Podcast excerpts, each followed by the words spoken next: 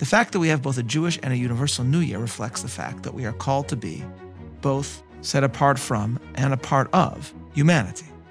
The broad beginning of Divrei Yamim, which then soon segues into the particularism of the Israelite family and ultimately turns to the Davidic dynasty, thus reveals the complexity of Jewish identity itself. Welcome to Bible 365, episode 283, The Genealogy of Chronicles. I'm Meir Soloveichik.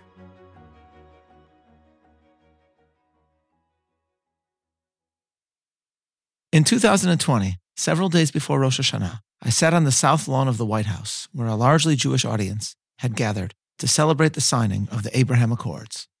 It was there, as I described in my column and commentary, that I heard a very interesting invocation of a pasuk, a biblical verse. Standing on the Truman balcony, the Prime Minister of Israel spoke of how war had marked his life, how a comrade had died in his arms, how his brother Yoni had perished in Entebbe, how his parents never ceased to mourn for their eldest son. He described how strength and peace can go together, and that it is precisely a strong Jewish state that makes peace possible. Then he suddenly cited sacred scripture. Quote, King David expressed this basic truth thousands of years ago in our eternal capital of Jerusalem. His prayer, immortalized in the book of Psalms and the Bible, echoes from our glorious past and guides us toward a brilliant future. Adonai oz la'amo yitain, Adonai yivarech et amo.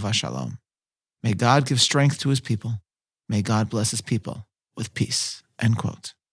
The verse, in other words, speaks about the strength and independence of Israel, as well as its bond to others and its aspiration for peace with others.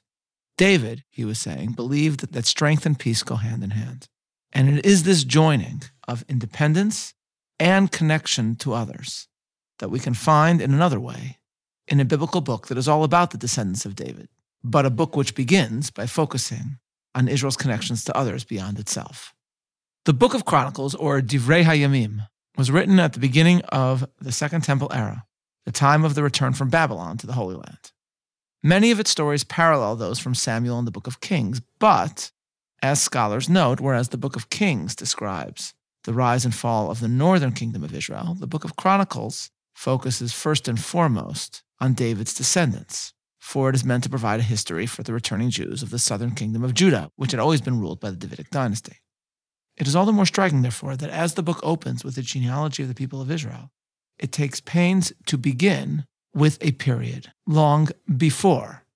1 Chronicles, verse 1, begins as follows Adam, Sheth, Enosh, Canaan, Mahalalel, Yered, Hanoch, Metushelach, Lamech, Noach, Shem, Ham, and Yaphet, the sons of Yaphet, Gomer and Magog, and Madai and Yavan, and Tubal, and Meshach, and Tiras, and the sons of Gomer, Ashkenaz, and Riphath, and Togarma, and the sons of Yavan, Elisha and Tarshish, Kittim and Dodanim, the sons of Cham, Cush and Mitzrayim, Put and Canaan, and the sons of Cush, Sheva, and Chavila, and Savta, and Rama, and Savtacha, and the sons of Rama, Sheba, and Dedan. And Cush begat Nimrod.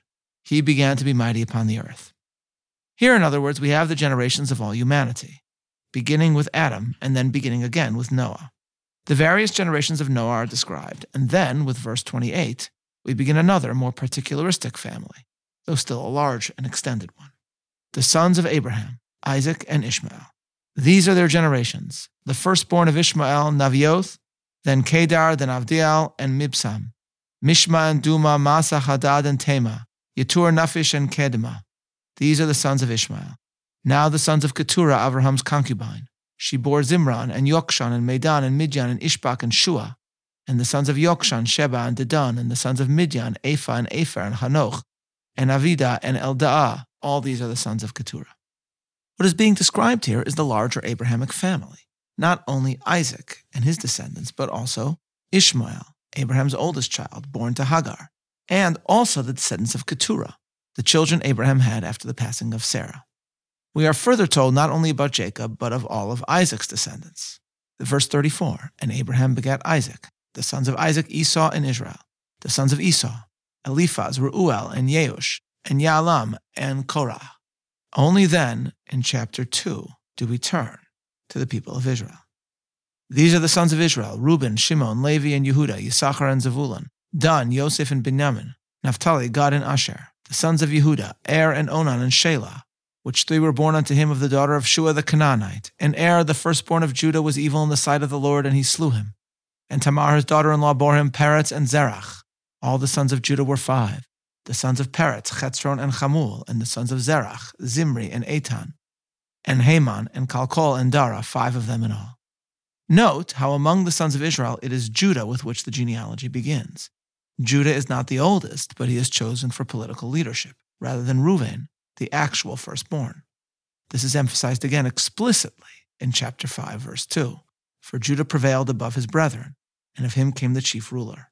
But the birthright was Joseph's. What this means is that Joseph is treated as the firstborn by being bequeathed what in Hebrew is called pishnayim, a double portion. His two children, Menashe and Ephraim, each received tribal territories in the Holy Land, and very large ones. But it will be Judah in whom the political future of Israel will be vested. It will be through Judah's descendant David that Israelite independence and strength will be made manifest. Thus, even Judah's genealogy continues first with the descendants of Peretz, though that is not Judah's oldest child, because Peretz is the ancestor of David. Thus, Chronicles begins with a more universal lineage before focusing on Israel and ultimately David. To read the opening of the book of Chronicles is to ponder why Scripture would take pains to review some of the larger, more extended families of Genesis that have already been described to us by the Torah.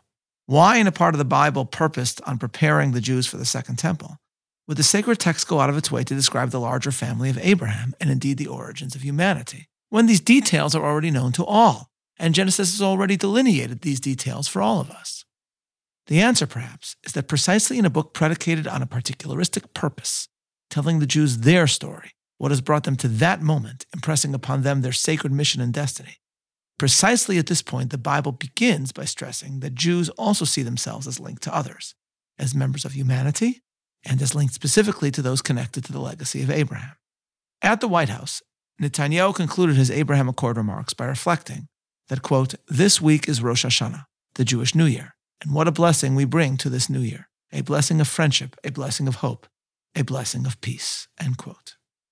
To note Rosh Hashanah in the context of peace was important and apt because more than any other sacred Jewish day, it reflects universal themes. It is a moment when Jews ponder the various layers of connections that they have to the larger world. On the first day of Rosh Hashanah, Jews around the world read from the Torah about the separation of Ishmael from a heartbroken Abraham and the story of the angel of the Almighty saving Ishmael in the desert.